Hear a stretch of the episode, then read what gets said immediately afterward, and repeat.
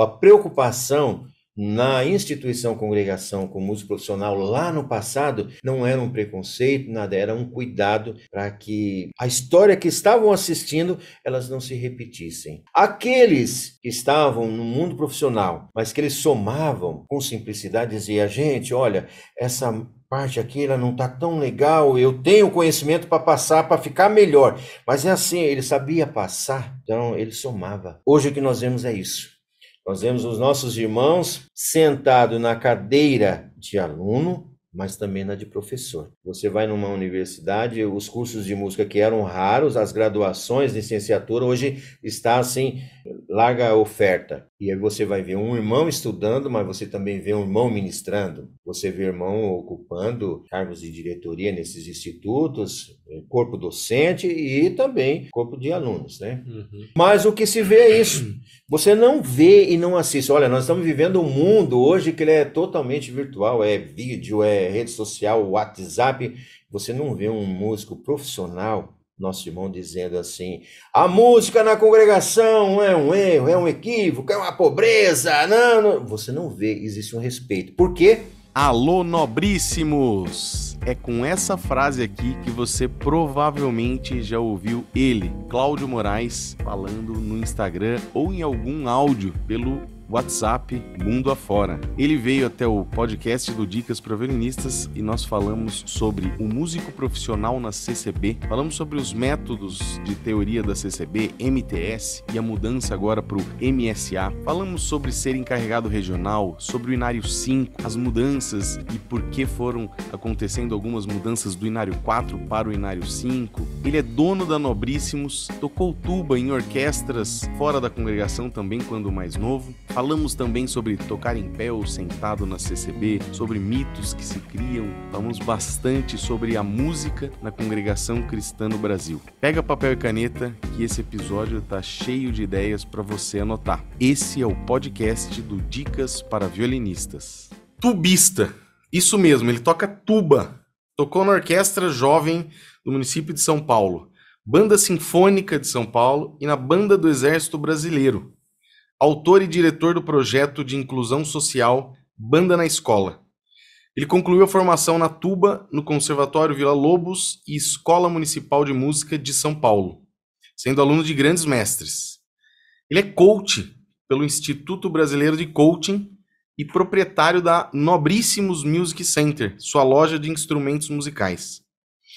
Pai do Raman, Vinícius, da Kemily e do Lorenzo, ele ainda tem tempo também para ser encarregado regional da CCB em São Paulo. Cláudio Moraes, que prazer ter você aqui. Prazer é meu, Ricardo Sander. É, assisto aí, acompanho o teu trabalho, então é uma honra estar aqui. Obrigado, prazer é meu. Demorou para a gente conseguir casar a agenda, como todo mundo, né? Como a gente chama sempre, pessoal muito importante aí, é difícil de casar a agenda, mas sempre dá certo. Mas vamos lá. Ô, ô Cláudio, a gente vai falar de CCB, de Bona, MTS, MSA, mas antes conta pra gente quem que é o Cláudio Moraes, onde ele começou, de onde ele veio, como ele foi estudar, tu, estudar tuba, como ele chegou numa loja de instrumentos, como que foi essa trajetória aí? Bom, eu tive um pai músico, um belíssimo trompetista que dentro de um universo que de poucas possibilidades ele buscou bastante somos oriundos do Paraná, sou paranaense, mas desde menino criado em São Paulo. Então meu pai foi meu grande professor. Meu pai, meu pai me ensinou a música do ponto de vista do comportamento, sabe, não só a prática, mas você definir tua intenção, o que é que você quer fazer? Você quer agradar, você quer agradar a Deus, você quer agradar aqueles que os ouvidos que te ouvem, é, então ele me ensinou isso. Eu tenho ele como meu grande mestre. Ao meu saudoso pai, eu tributo o meu início na carreira da música, mas sempre do ponto de vista da música na congregação. Ele já era é, da congregação, já, sua já. família. Minha família todinha, meus avós, então somos uma família inteira, né? Todas as ramificações são todos os nossos irmãos. Eu objetivei também viver da música, tanto que eu gosto e vivo dela até hoje. Nunca fui um bom músico, não. Eu ingressei em uns institutos de ensino que tínhamos à disposição na minha ocasião, eu estou com um pouquinho mais de 50, E o Vila Lobos era um grande conservatório de São Paulo. Né? Aliás, o patrono era o próprio Heitor Vila Lobos. E, então, ingressei ali em orquestras jovens, participei de bandas, é, bandas mirins, enfim. E hoje vivo da música porque trabalho no segmento de instrumentos musicais, piano, órgão, instrumentos melódicos, acessórios, publicações e o incentivo à cultura, a parceria, o incremento à cultura voltada a orquestras amadoras, cameratas, enfim. Então, eu vivo da música. Só não vivo tocando porque nunca fui um bom músico, não. Só por gasto. Legal. E, e, você sabe que a ideia de, de gravar esses podcasts, né? Que eu quero também, estou trazendo produtores, arranjadores, mostrar para o pessoal que viver da música não significa só tocar em orquestra sinfônica, né? Uma orquestra filarmônica de Minas Gerais, ou ZESP, não. Né? Você ser músico profissional, você pode ser um bom professor, ter uma loja de instrumentos, ser um arranjador, gravar em estúdio, né? Uhum, então tem várias coisas para ser feita, né? Sim, é um segmento muito extenso, né? E aí você começou a aprender quando pequeno. Começou é, na igreja. Comecei na igreja. Meu pai. Comecei dentro de casa com meu pai. Com o pai. É. É, as duas primeiras aulas do meu pai, eu julgo que foi a minha formação. Hum. Foi a minha formação. Eu tributo é, a minha disciplina musical às duas primeiras aulas do meu pai. Porque numa época que a nossa escola de música na congregação fazia uso do bona como um método de solfejo. Então, quando você dizia assim, eu vou estudar a música, compre um Bona, não é? É. Então você vem Eu sou da época do Bono também. É. E a minha irmã, eu era menina, minha irmã comprou um Bona para mim e trouxe. E eu fui para aula com meu pai na hum. cozinha de casa. Ele disse: "Para que esse Bona e um caderno com lápis e borracha com pautas musicais? Para quê? Para aula, pai. Não, não, na primeira aula você não vai estudar o Bona. não, Todo mundo começa no Bona e eu não vou começar? Primeira aula você vai aprender música. No, na segunda aula, músico. Ou seja, na primeira aula você vai aprender o que é música, na segunda você vai, você vai aprender o que é músico. Se passar nessas duas, você vai para o Bona. Senão, a gente encerra por aqui. Então, ele foi bastante disciplinador. Música é o que me fez decorar? Sim, mas compreender que está escrito aí? É a arte de manifestar os diversos afetos da nossa alma mediante, mediante o, som. o som. Tá bem. Compreenda isso e me explique. Eu demorei acho que uns 15 dias. E você tinha quantos anos nessa? Eu estava com 10 para 12 anos, mais ou menos. É. Eu entendi, eu, aliás, eu decorei, mas eu não compreendi. Até que um dia, é, acho que uns 15 dias depois, eu dei um estalo. Peraí, música é arte de manifestar sentimentos. Mas esse hino não é meu sentimento, o hino já está pronto, uma música já está pronta. Aí, então não é o meu sentimento, é o sentimento daquilo que eu vou tocar. Aí eu voltei nele, pai, música é arte de manifestar o sentimento da peça musical. Aqui nesse caso do hino. Se o hino ele está suplicando, esse vai ser o sentimento na execução. Se o hino ele está exaltado, expansivo, aí eu vou tocar assim, aí opa, aí então música é intenção da peça, não atua. Então nunca diga hoje eu vou tocar suave porque eu tô triste, hoje eu vou tocar forte porque eu tô alegre. Você nunca vai tocar nem forte nem suave, você vai tocar do jeito que tá a peça musical, que é o hino que você vai tocar. Pronto. Aí eu fui para a segunda aula. O que é músico na congregação? Leia. Em 1932 criou-se os grupos de estudos musicais na congregação para formar conjuntos e auxiliar a irmandade no cantar dos hinos. O que é ser auxiliar? Lembra que não existia há 30, 40 anos atrás o Google. Então não. tinha a enciclopédia Barça. Sim, eu tinha. É, é né? Ali você achava Mirador. a resposta. É. Vai lá e procura o que é o ser auxiliar. Fui lá procurar no dicionário. Auxiliar é uma função secundária, não é protagonismo. E só atua quando chamado. O dia que não precisar do auxiliar. Então fui aprender o que é músico na congregação. Auxílio não é protagonismo. Eu não vou sobressair a Irmandade, eu vou auxiliá-los. Aí, então demorou. Eu acho que eu passei aí uns quase dois meses nessas duas primeiras aulas.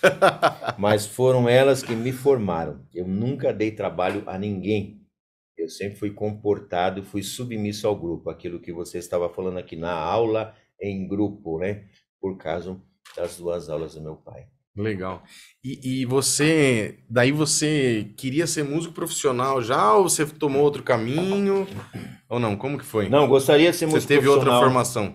Eu tive um professor depois do meu pai, que foi meu cunhado, que ele era clarinetista, segundo clarinete na Polícia Militar de São Paulo, e eu ia lá assistir desde os ensaios até as apresentações e os concertos quando havia da banda sinfônica, por exemplo, da, da, da PM de São Paulo, no Teatro Municipal, eu estava lá batendo cartão. Então eu objetivei sim. Fui concorrer no prêmio Sharp. Teve um prêmio que o Roberto, Roberto Mizuki, que é, é hoje maestro, Não, ele era é, ele era trompista, então nessa época eu estava concorrendo, eu fiquei em quarto lugar com tuba. Ele foi o ganhador com trompa, hum. né? E num dos vários é, é, concursos que, que ele participou e ganhou todos, né? Eu participei em um que fiquei em quarto. Ele ganhou uma bolsa na Alemanha, se não me engano, e foi para foi para lá, foi enfim. Lá. Então eu, eu procurei, procurei esse caminho. Eu nunca tive uma afinidade com o ambiente. Eu, eu não gosto muito do ambiente de competição com eu gosto da competição saudável. Sim. Sabe? É, então, esse ambiente. Que não é orquestra. Orquestra é. profissional é, não é esse ambiente. Exatamente. Esse ambiente competitivo que ele vive de do detrimento de alguém, alguém que está a menos e você, esse ambiente não me agrada. Eu gosto do, do, do, do, do coletivismo, mas com respeito, com consideração. Então eu gosto da competição saudável. Então nunca gostei muito dos bastidores da música profissional quanto às orquestras. Então nunca me senti bem. É, aí chegou um ponto que eu disse, tô tentando, tentando, mas eu, aqui dentro não me agrada hum, esse ambiente aqui. Na hora de tocar, uma maravilha. Então toquei, onde você citou, banda do Exército, que não havia isso, ótimo. É... Você foi militar ou só militar. fez a banda? Ah, não, tá. foi militar. Mas militar do, é, do Exército? Exército Brasileiro. Ah, tá. É, segundo exército que aqui a sede aqui em São Paulo, né? Você serviu Também. então como músico eu servi na banda? Como, eu servi na infantaria e depois fui para a banda. Ah, tá. É. Havia uma banda em São Paulo, a banda do segundo batalhão de guardas, e havia outras bandas, hoje banda do, do segundo do Polícia do Exército, enfim, várias bandas. É, bandas aqui em Osasco, Quitaúna, e dali eu também fui para como bolsista para a Banda Sinfônica de São Paulo, sobre a regência do maestro Domingos Saco, que era um, também um maestro da Polícia Militar, enfim. E, e outras bandas, né? Ah, e orquestras amadoras. Participei uhum. de algumas orquestras, alguns projetos amadores. Então gostava, vivenciava a música. É. Mas quando eu pensava em casar, eu queria uma casa cheia de crianças. E na música eu não conseguiria sustentar. Quando eu casei-me, eu fiquei ainda vivendo da música. Primeiro filho, segundo, aí era aula, eu me lecionava numa escola, lecionava numa escola, eu tocava numa filarmônica também, que não citei aí, e vi que, falei, ah, não vai dar não. Ou eu deixo a casa vazia e vivo onde eu estou, ou eu encho a casa e procuro mais atividade. Para tuba, fazer, né? né? Para tuba ainda é. também é mais difícil. É, exato, né? Tinha, tem alguns segmentos na música que você deslancha e expande. Difícil, né? Mas o, a, a minha classe, a minha classe de tubista, sabe, o meu nível de tubista não, não tinha como objetivar voos maiores. Então, eu vou ficar por aqui, né? É. Então, não que a música não dê, a música não dê uma autossustentação. Sim, não, existe. Mas é, é que, para mim, o meu nível de estudo, tudo que eu tinha ali, sabe, meu envolvimento, uhum. então eu tinha que estar tá por ali. Não dava para avançar mais. E aí você foi trabalhar com outra coisa fora da música ou não? Nessa época? Trabalhei fora, eu fiz é, um concurso para a Polícia de São Paulo. Ah. É, fiz um concurso. Você foi militar da Polícia é... Militar, então? Eu não fui na Polícia Militar. Houve com uma, uma, prefeitura, com um novo prefeito de São Paulo, que tinha uma visão bem interessante, ele, ele startou um projeto chamado de, das guardas municipais. E na ocasião, o salário era absurdamente alto. Eu estava no exército, saiu um concurso com 11 salários mínimos. Era absurdo. Hoje, quanto? 13, 14, 15 mil reais e fora outros benefícios. Então era três vezes mais o soldo da classe militar. Entendi. Então houve uma migração maciça. Eu fui para lá Ah, e permaneci quatro anos. Depois prestei o concurso para a Polícia Civil de São Paulo. Legal. É, ingressei, trabalhei na unidades como delegacias, por exemplo, é, 22 DP São Miguel Paulista, 50 Itaim Paulista, 37 Campolim Paulista, 47 Capão Redondo e finalizei minha carreira na polícia, que depois eu E que em departamento você trabalhava aí? Trabalhei no Departamento Estadual de Investigações Criminais, numa unidade chamada GARRA, Grupo Armado de Repressão a Roubos e Assaltos. É uma viatura que você vê que tem um, Sim, o, parecendo um Sherlock Holmes ali, né? É, Legal. ali é o DEIC. E o GARRA é o que tem uma águia. O GARRA é a única unidade, pelo menos na minha época, unidade ostensiva da Polícia Civil. Aquela que faz patrulhamento. Porque a Uhum. Polícia Civil é a Polícia Judiciária. Ela faz investigação. Depois do que aconteceu, um crime, uma ilicitude aconteceu, ela vai investigar. Né? Essa é a única unidade que é ostensiva. que Você trabalhava na Polícia. Civil, então, ou não? Sim, por último, Polícia Civil. Ah, Polícia Civil. É, exatamente. Passei Legal. por esses. E, e como que você chegou na loja lá no Nobríssimos? Como que você chegou Bom, até uma é, eu loja? sempre nunca quis sair da música, mesmo na, na, na, na, na- na polícia. Eu fui para alguns é, algumas formações musicais, como jazz band, e, enfim. Eu entrei no mundo do empreendedorismo, num outro segmento, é, porque a família foi crescendo, eu tive que procurar algo assim estável, sim, e que desse uma tranquilidade, né? Quando eu estava na Polícia Civil, minha mãe não tinha paz. É, Meu Deus do céu, e eu trabalhava no período noturno, eu sempre gostei de trabalhar à noite. Ah, Das 18 às 6, dia sim, dia não. Segunda, quarta, sexta, terça, quinta. Mas ela sempre ficava preocupada. né? Preocupada porque é, a profissão. Quando eu casei, já estava em, outro, em, outro, em outra área, né? uhum. Então, o objetivo foi o quê? Eu não quero sair da música. O que é que eu consigo fazer dentro de música? Então, criei o Shopping da Música, que era um shopping virtual. Isso aí que ano que era, mais ou Hum. menos? Isso foi agora, 2012, 2014. É, 2012, A internet já estava começando a Tava, não estava como hoje, né? YouTube. É, É. não era como hoje, mas É, exatamente. O que você conseguia fazer no shopping da música, eu quase não conseguia vender piano. Porque o cliente quer sentar e tocar um piano. sim. O órgão, desde que seja uma marca e um modelo conhecido, senão o cliente não compra também à distância. A confiabilidade, que não era como hoje, Você vendia para o É. consumidor final. consumidor final. Tinha de A a Z tudo, mas como? Num formato de marketplace, parceria com lojistas, Entendi. estão trazendo Você não tinha cá. estoque. Não tinha, tinha o meu estoque, Ah, é, e tinha aquele que eu não tinha, mas que era de um terceiro, que era de um lojista, né? entendi. Então era isso daí, o shopping da música. Eu trabalhei durante esse tempo todo até 2018, É. é, 2019, para ser mais exato, até janeiro de 2019, eu trabalhei ocultamente. Quando eu fui para a loja física, aí. Foi em realidade 2019? é outra, 2019. Dia 18 de janeiro de 2019, nós inauguramos a Nobríssimos Music Center. E a realidade era outra.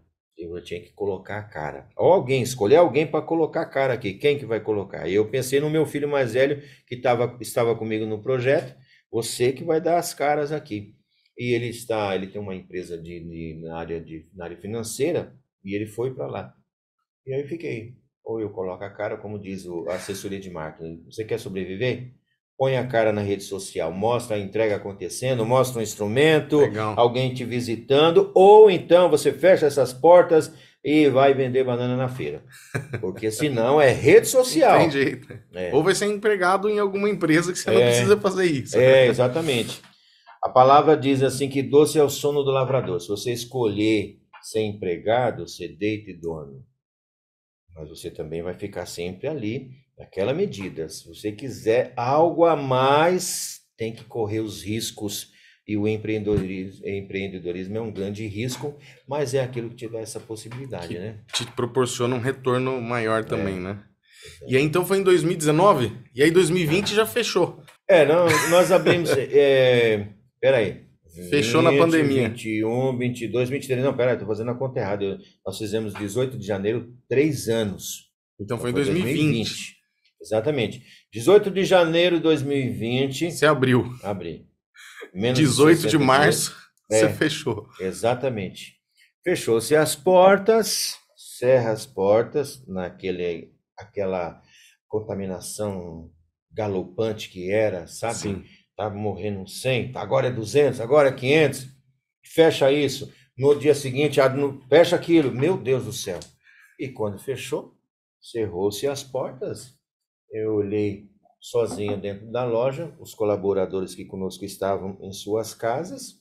Eu olhei para a porta da loja fechada, não tem site, ninguém me conhece. Ah, você não tinha, não tinha mais o site? Não, eu estava com dois meses, o site estava sendo montado. É, não tinha nada, nada, nada, nada. Ninguém sabe que eu vendo instrumentos. Não, não tinha Instagram ninguém, ainda? Não tinha Instagram. Aí eu acho que eu vou bater o recorde. Eu pensei, Ricardo, pela primeira vez em dois meses eu vou quebrar. Acho que ninguém quebrou tão rápido assim. Mas não foi assim, né?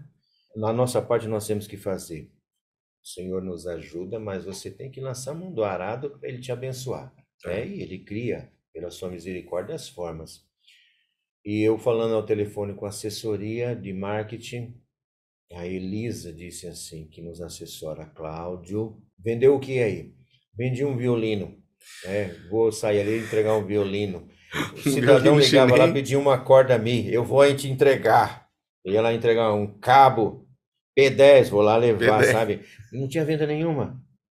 Ele, ela disse, vai lá, você faz um vídeo. Um stories. É, e tal. Aí eu fui.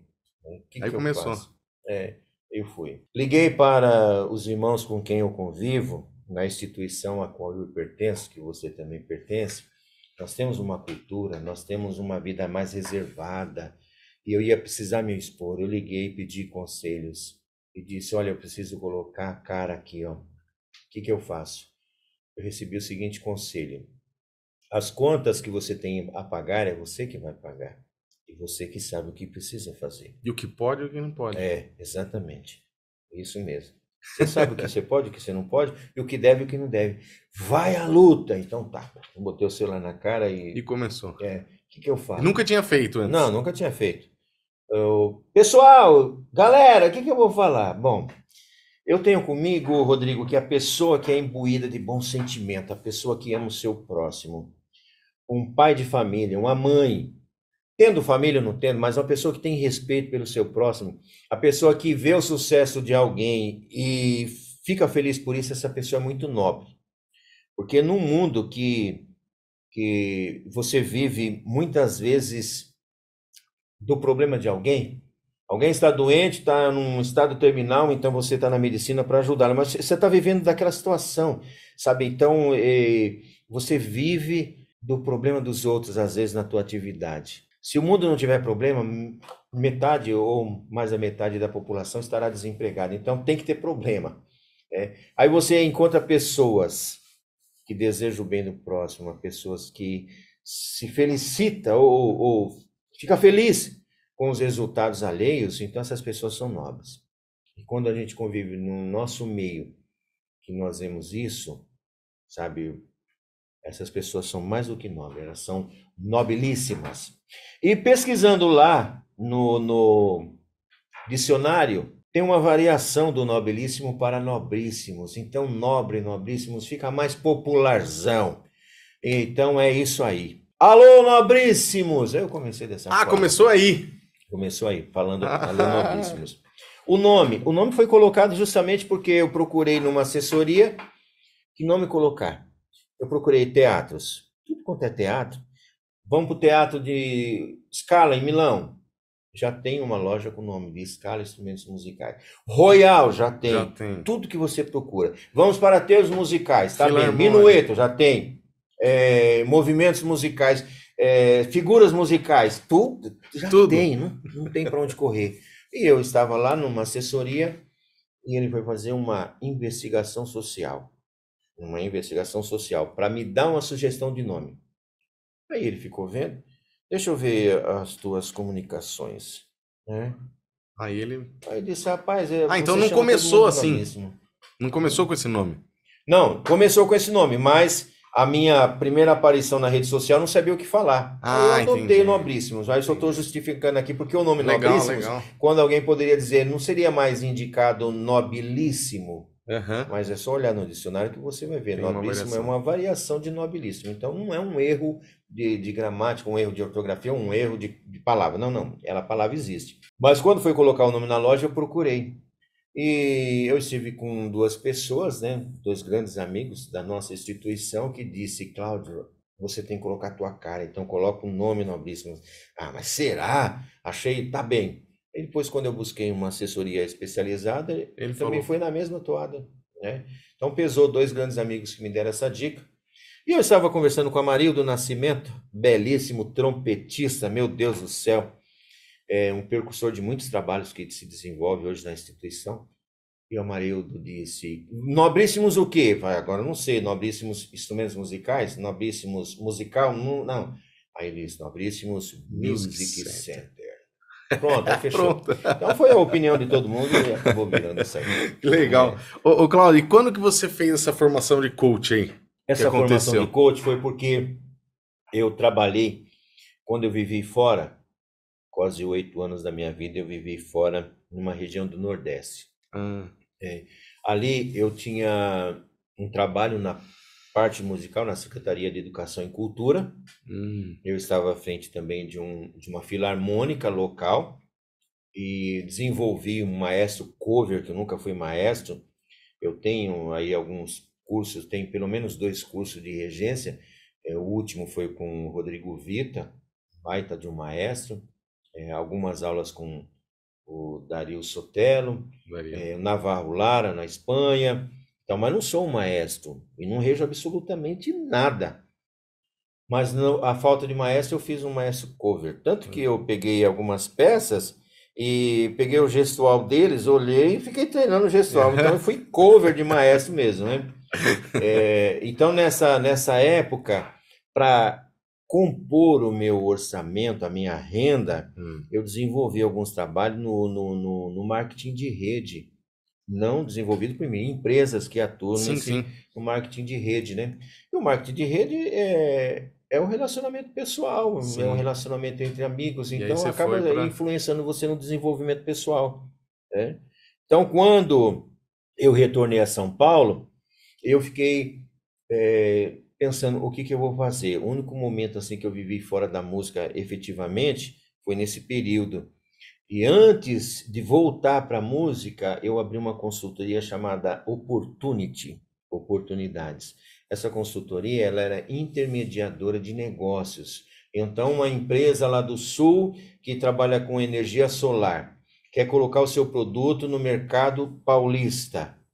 Aí eu intermediava esse negócio, sabe, desde a formação de uma equipe de vendas, uma supervisão, a parceria, Legal. a Opportunity era essa a proposta. Então, para esse desenvolvimento, eu senti a necessidade de fazer um- alguma preparação quando eu fui fazer, então, o coach. Entendi. É.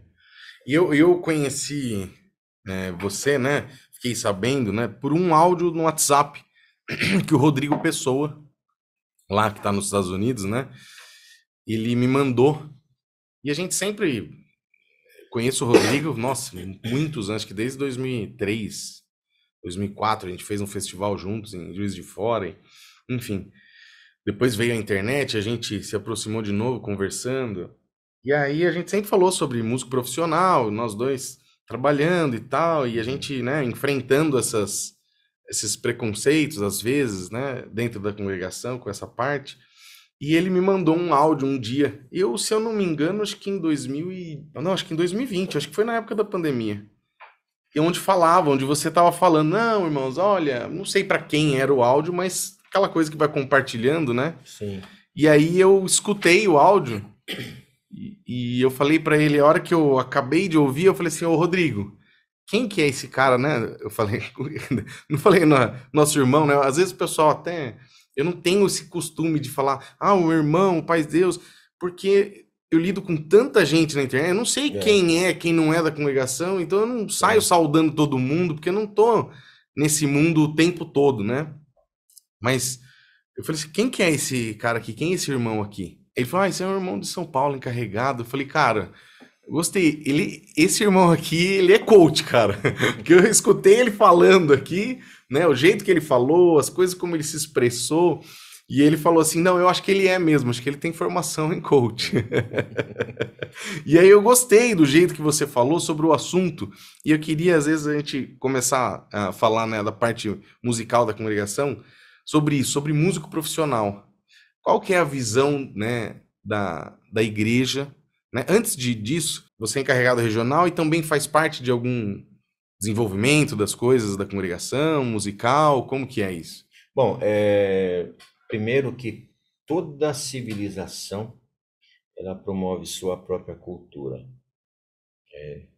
Você tem cultura, países, estados, regiões, residência. Aqui você tem uma cultura uma cultura gastronômica, você tem um, um comportamento, um hábito, um costume, é, e a cultura ela existe para você conhecê-la e reconhecê-la.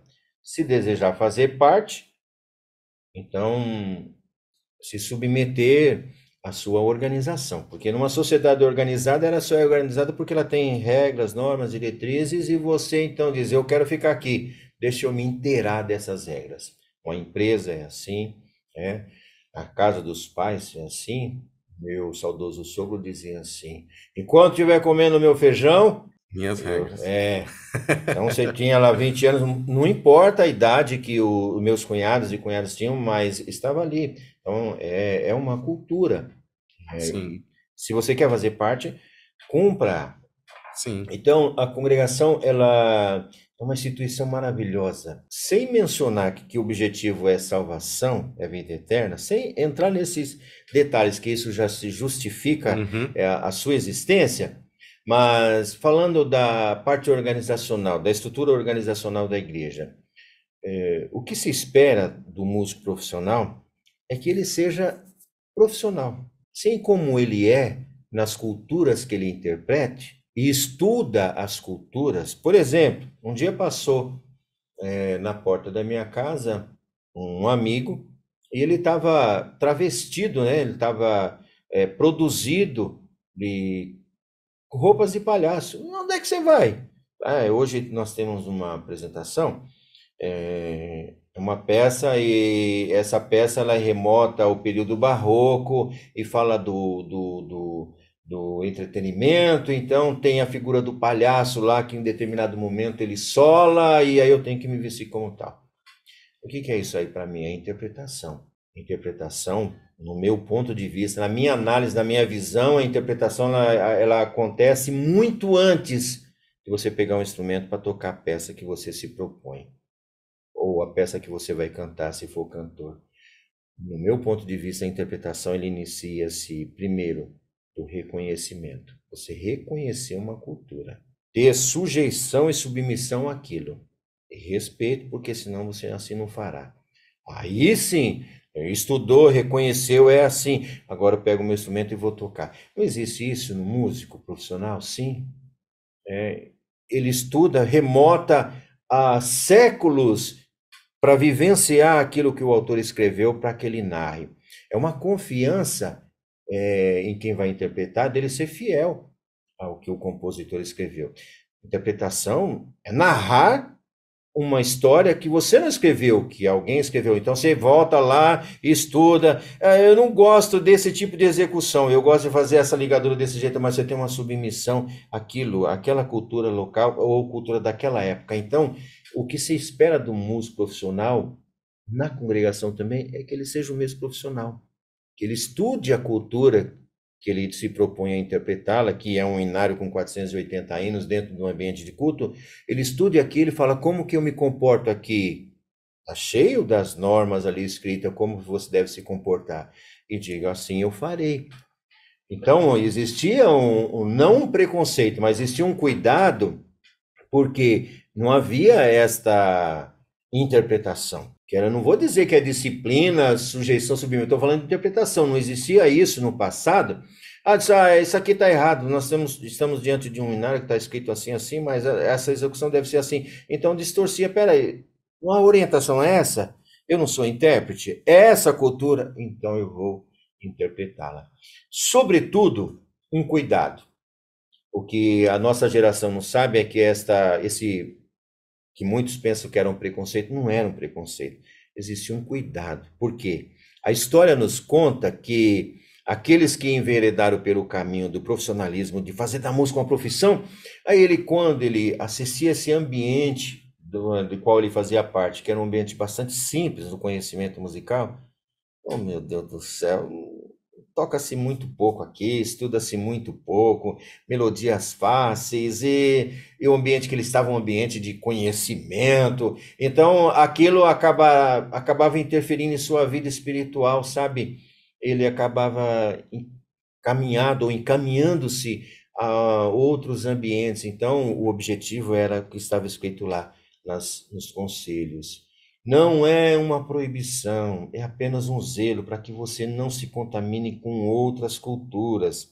Agora, se você consegue fazer isso sem contaminar sua fé, não há problema nenhum. Então não havia uma proibição desse ponto de vista, havia um cuidado, um zelo. Eu era menino e existia essa cultura, existia esse cuidado.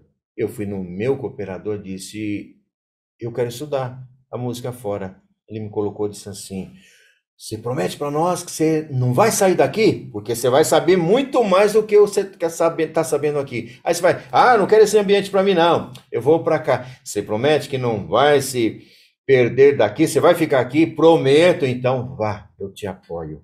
Então, eu fui, estudei, o pouco que eu estudei, né? Mas tive o apoio do meu cooperador por causa disso. Mas ele estava sempre de olho em mim. E eu não posso negar que os ambientes que eu frequentei eles não me fizeram bem. Eu frequentei ambientes que eles associavam a religiosidade, é, eles associavam a. Enfim, deturbava a minha boa fé, não me fez bem. Então, por isso que eu comecei a dosar. Por isso que eu comentei com você que quando eu estava numa, num projeto dessas bandas aí, uma das cláusulas foi: determinados ambientes eu não quero frequentar. Quando eu pude ser diretor, eu coloquei as regras que eu que eu, eu gostaria de colocar, né? Então, a preocupação na instituição congregação com músico profissional lá no passado não era um preconceito, nada, era um cuidado para que a história que estavam assistindo elas não se repetissem, sabe? Aqueles que estavam no mundo profissional, mas que eles somavam, que eles com simplicidade diziam, gente, olha, essa parte aqui ela não está tão legal, eu tenho conhecimento para passar, para ficar melhor. Mas é assim, ele sabia passar, então ele somava. Hoje, hoje o que nós vemos é isso. Nós vemos os nossos irmãos sentados na cadeira de aluno, mas também na de professor. Você vai numa universidade, os cursos de música que eram raros, as graduações, licenciatura, hoje está assim em larga oferta. E aí você vai ver um irmão estudando, mas você também vê um irmão ministrando. Você vê irmão ocupando é, cargos de diretoria nesses institutos, é, corpo docente e também corpo de alunos, né? Uhum. É, mas o que se vê é isso. Você não vê e não assiste. Olha, nós estamos vivendo um mundo hoje que ele é totalmente virtual, é vídeo, é rede social, WhatsApp. Você não vê um músico profissional nosso irmão dizendo assim: a música na congregação é um erro, é um equívoco, é uma pobreza. Não, não. Você não vê, existe um respeito. Por quê? Ele está sendo intérprete. A música na congregação é uma cultura. Se eu quero fazer parte, tenho um bom desejo de fazer parte dessa orquestra na congregação, eu vou estudar esta cultura para interpretá-la. É isso que se espera que o músico ele seja o mesmo profissional que ele é estude as culturas assim, estuda a nossa também. Então, uma coisa amigável, né, que você quer dizer, mas assim, não é no Brasil inteiro desse jeito, né? Tem lugares que não, né? Não, é... Tem lugar que o pessoal toma é... de outro jeito, né? É claro Bom... que vocês não têm controle disso, porque hum. né, não tem como. Às vezes existe uma orientação, mas quando chega lá na ponta, né, alguém continua às vezes fazendo do jeito que ele quer fazer é, o que, o que acontece é que está em você a habilidade que deve ter para fazer uma leitura de um ambiente e saber se posicionar. Aí você vai somar. É, eu entrei aqui dentro do teu estudo, se eu não fizer uma leitura, respeitar o teu ambiente, chegar aqui é, falando, é, eu vou conflitar, não é? Então, o que se espera é isso. Quando você está num lugar que tem um, um pouco mais de conservadorismo, que você percebe que ali são mais zelosos, é, aquilo não é, é algo ruim, é algo bom, porque a própria palavra diz assim que o zelo da tua casa me devora. Se você viver num ambiente e você não se incomodar com novidades, significa que você não tem aquele cuidado com o ambiente. Então, você zera daquilo, qualquer novidade, fala: o que, que é isso que está acontecendo? Esse que está trazendo essa novidade, ele tem que fazer essa leitura e dizer assim, como colocar aquilo. Então não basta ter o conhecimento para si, o conhecimento ele é adquirido para servir o próximo. Se você tiver é, inteligência, conhecimento, mas não tiver sabedoria para repassá-lo, você conflita, isso em todo o ambiente, né? Então, nos lugares que se percebe que existe um zelo, um zelo, aquele que está por perto, que tem um conhecimento que pode agregar, ele tem que ter a sabedoria para aplicar, para trazer, né? sabe? É gradativamente, respeitando e, a cultura. E, e, e, a congregação faz isso hoje? Se a congregação faz como? De, de procurar essas pessoas, saber identificar, ah, hoje, é, falando em congregação, eu falo aqui não como membro da congregação, mas comentando aqui de forma Sim, geral, sim, claro. as igrejas evangélicas elas desenvolvem um papel importantíssimo na sociedade, que é a inclusão, um bom ambiente, né? É, independente do que apregou, mas eles estão fazendo o bem para a humanidade. É muito melhor as igrejas evangélicas estarem lotadas do que a humanidade estar tá se perdendo por aí. Sim. Então, todas têm o seu papel de importância. Eu falo aqui como uma pessoa do povo, como que eu vejo a instituição congregação. É, hoje, esse conhecimento que se faz necessário para você aplicar no dia a dia, no ensino, no desenvolvimento musical, tendo alguém por perto que conhece, que se formou, vai somar. Então, hoje nós temos dentro da instituição aqueles mecanismos assim, que possibilitam esses aperfeiçoamento, que promove esse aperfeiçoamento. Uhum. É um aperfeiçoamento da, da, da matéria música, sim, mas guardados é, a nossa cultura, exatamente, né? Então é isso. Existe sim hoje esse trabalho fazendo uso desses irmãos que têm o conhecimento. Quando vai fazer, por exemplo, quando mudou o inário do 4 para o 5, vocês, o pessoal chamou alguém lá, né? E tem no meio já, né? Profissionais que vieram para ah, sim, é... para ajudar a fazer, a mudar. É... A congregação é uma instituição extremamente organizada. É... Para cada função haverá uma especialidade. Se nós estamos falando de administração, por exemplo, quem está na administração são irmãos, em sua, em sua maioria voluntários, se não todos, mas que têm o conhecimento para tal. Tanto que é uma administração é, elogiável. Um dia eu cheguei na congregação central e havia um carro, um veículo com um motorista é, e de um órgão fiscalizador federal que fiscaliza as empresas. Sabe quando chega a empresa lá e faz aquela devassa, né? Uhum. E o motorista lá dentro, porque ele estava com dois auditores, ele dirigindo para esses dois auditores. Eu vi ele um dia, dois, três, quatro, cinco, vi uma sequência. No último dia, ele disse assim: Vou tomar um café com você hoje que eu vou me despedir, que eu não volto mais aqui. Ah, é? Eu nem sabia quem era. Ele nem estava indo para minha atividade É. e ele estava lá. Aí tomamos um café lá no refeitório. Ele sentou e disse assim: Olha, os fiscais, os auditores estão admirados. Eles deram uma passagem, passada assim, geral, como fazem nas grandes empresas e nas demais instituições evangélicas. E disseram que é invejável a administração de vocês, como que vocês fazem, a responsabilidade que têm e não tem absolutamente nada fora do lugar.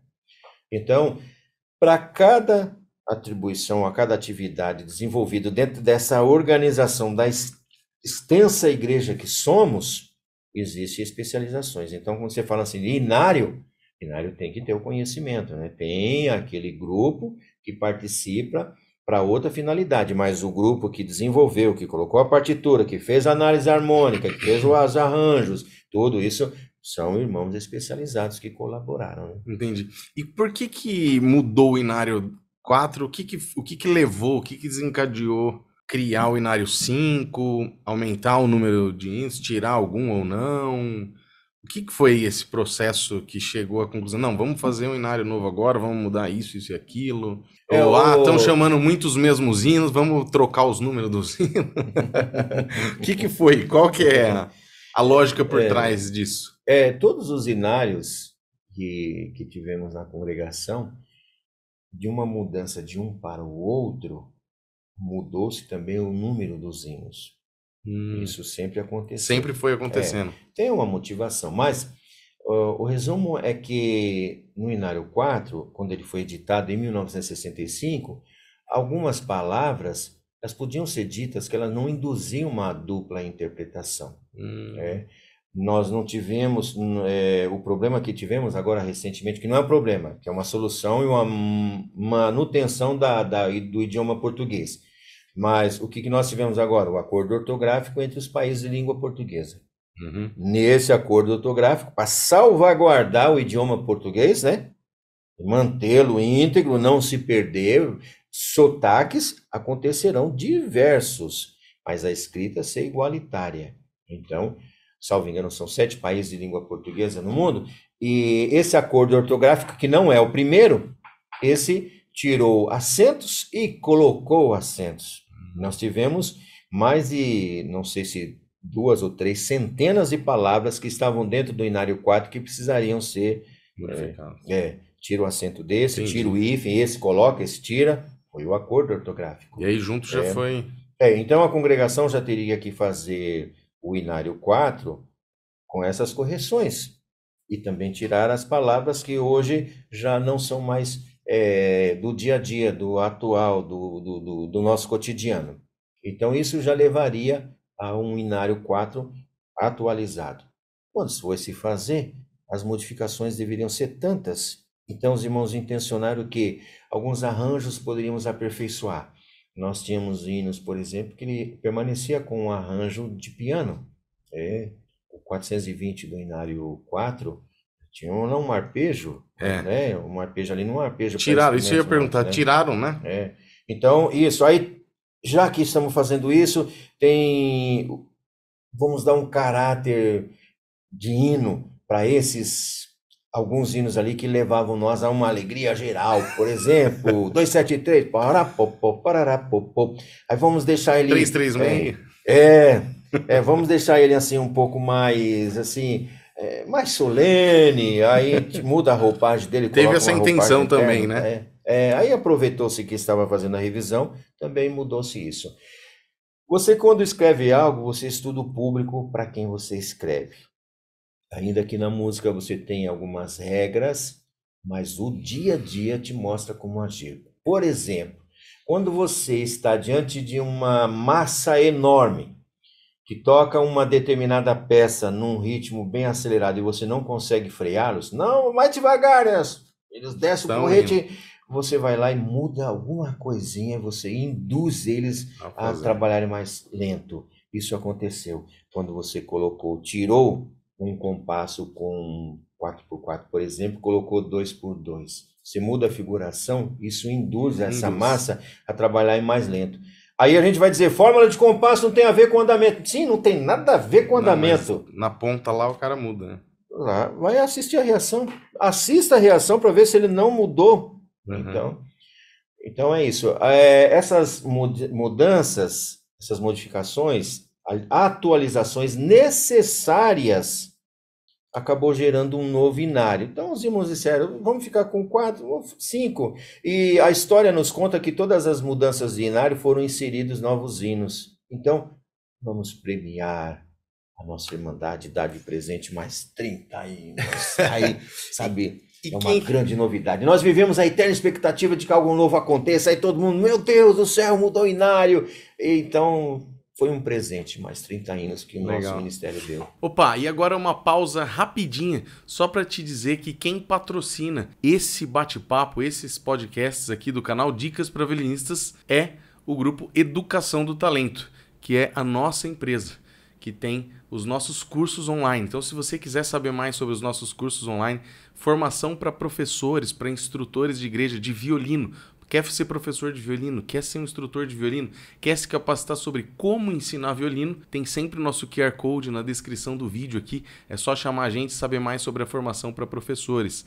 E temos também o nosso curso online para quem quer aprender violino, quem quer fazer uma reciclagem, ou quer, quer continuar estudando, quem quer aprender do zero. Temos vários alunos. Não tem limite de idade, nós temos alunos de 13, 12, 11 anos de idade e temos alunos de 70 anos de idade, de diversos lugares do país e de fora, de outros países, Alemanha, Espanha, Portugal, entre outros países. Então, se quiser saber mais sobre os nossos cursos, acesse aqui ou o QR Code que aparece aqui durante o nosso bate-papo ou na descrição do vídeo aí tem um link para você clicar em algum lugar, tá bom? Obrigado. Vamos continuar então o nosso bate-papo. E quem que faz as, as letras? As letras é um grupo de irmãos que primeiro tem um conhecimento nesse segmento, né? E, sobretudo, junto ao ministério. É, é, trabalhado com carinho, é muito carinho. É, Vai né? assim um, um pouco além da concepção humana, porque está se escrevendo e quem é doméstico da fé sabe o que significa isso. Está se escrevendo buscando uma inspiração, debaixo de bastante submissão, para que não seja uma escrita do meu pensamento, mas que seja uma inspiração vinda de Deus. Então, para quem é doméstico, sabe e acredita nisso, né? Mas você sabe que eu, eu falo, eu tô falando desse ponto porque é um dos pontos, acho que, que eu mais admiro, assim, no, na parte musical da congregação, é, são as letras dos hinos, né? Ah, não falando mal do, dos outros, da harpa, né, que o pessoal chama, mas eu, eu já tive vários alunos de outras igrejas e, e, já me trouxeram os hinos da igreja ou a harpa cristã, que acho que talvez é usada em mais de uma igreja. E eu falo assim: não, canta, canta, porque a hora que você cantar, você vai ver como faz sentido, né? A direção da frase, a sílaba tônica, tá sempre. E aí, a hora que eu fui pegar, essas partituras dificilmente elas têm uma letra tão bem feita quanto a da congregação. Todas, todas as da congregação, dificilmente assim, não tá caindo sílaba tônica no tempo forte, não tá tendo um, um término de frase que combina certinho com a frase musical, né? E é muito, é muito diferente o inário da congregação para esses outros. Ah, sim, são poesias muito bem pensadas e cumpre o que está escrito na capa, hinos de louvores e súplicas a Deus. Não é a pessoa. Então, as letras, elas são direcionadas a Deus. Elas podem, em dado momento, dizer assim: atribulado te encontras, irmãos, mas está falando e já vai remeter para Deus, que o Criador te consolará. Então, raros são os hinos que eles dão uma passadinha por nós. A maioria é de nós para com Deus. É? Isso, é um, isso é um cuidado é um cuidado, tem. tem. um é. cuidado. É. Você vê que teve um cuidado. Não é que nem é. música hoje em dia, que você vê música sertaneja, essas músicas. E o cara fala umas coisas e, e, e amor, oh, e não sei o quê, é. e a, a, a, palavra não casa com a música, né? Não, é, não dá exato. certo, né? Por isso que os inários, em outros idiomas, eles não são traduções, são versões. Por quê? Ah. Porque a palavra que será uma tradução para o inglês, por exemplo, poderá não conter o hum. mesmo número de sílabas nem o acento tônico. Sim, é. Então, lá, os irmãos da língua nativa vão desenvolver uma versão. Às vezes são outras palavras que vão trazer o mesmo significado, mas não é uma tradução. Uhum. Você contratar uma empresa de tradução especializada e da Unário, vão traduzir na íntegra. Não vai ter mais rima, não vai ter mais combinação dos acentos métricos Fica com os bem... tônicos da palavras, né? É. Então, é isso. E nessas línguas também fica, acaba ficando. Eu nunca tive oportunidade de, de ver nem o inário em inglês que. Sim, ela segue é, é, as palavras. Quantos a, idiomas tem hoje já? Ah, para a gente precisar quantos idiomas, eu não sei te falar de cabeça, mas a, é, a congregação como um todo já passa de 80 países, basta dar uma olhadinha no relatório, que a gente passa de 80 países de forma oficial, né? Uhum. Agora, extra-oficial, que são aqueles países que têm nossos irmãos, mas que não têm oficializado uma congregação lá, por conta da lei local que não reconhece outras religiões, Uhum. então aí são Mais diversos, ainda, né? né? Você estava falando do Rodrigo Pessoa no começo, né? Ele É. está no Alasca, né? Tá no Alasca. É, o Rodrigo faz culto, como aí, Rodrigo? Não tem igreja? Aí ele disse: Eu reúno com a minha esposa, minhas crianças e fazemos o culto. E também E assistimos o agora culto tem o online. online, né? É. Não, o online foi uma coisa É, sensacional que, que ficou, né? É uma coisa boa da pandemia, né? É. Ô, Cláudio, e a partitura do Inário? Vocês já pensaram lá em, em criar um livro da partitura, por exemplo? Por exemplo, para o violino. Ele tem um Inário do violino. Só uma escrita mais simples, mais fácil, né? entendi. Não existe É. essa ideia, existe essa intenção em algum dia de, É. de como é uma orquestra sinfônica. Por exemplo, a Sinfônica de Indaiatuba. Hoje a gente chega lá, tem concerto hoje à noite. Senta lá, tem a parte do primeiro violino, só a linha do primeiro violino, parte do segundo violino, do trompete um, do dois. Cada instrumento tem a sua partitura, e não uma, uma partitura de, de, de, de coral, né? Sim, sim. É o que nós falamos aqui no começo dessa boa conversa, né? Toda civilização promove a sua própria cultura. A música na congregação, ela não foi uma escolha, ela foi uma herança. Uhum.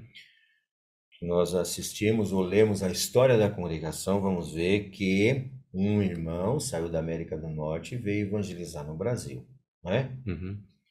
Quando esse irmão veio, foi quem Deus se usou para trazer eh, o evangelho para cá, o evangelho que eu digo segundo a fé e doutrina da congregação, né? Ele trouxe também consigo um inário, e esse inário era essa escrita.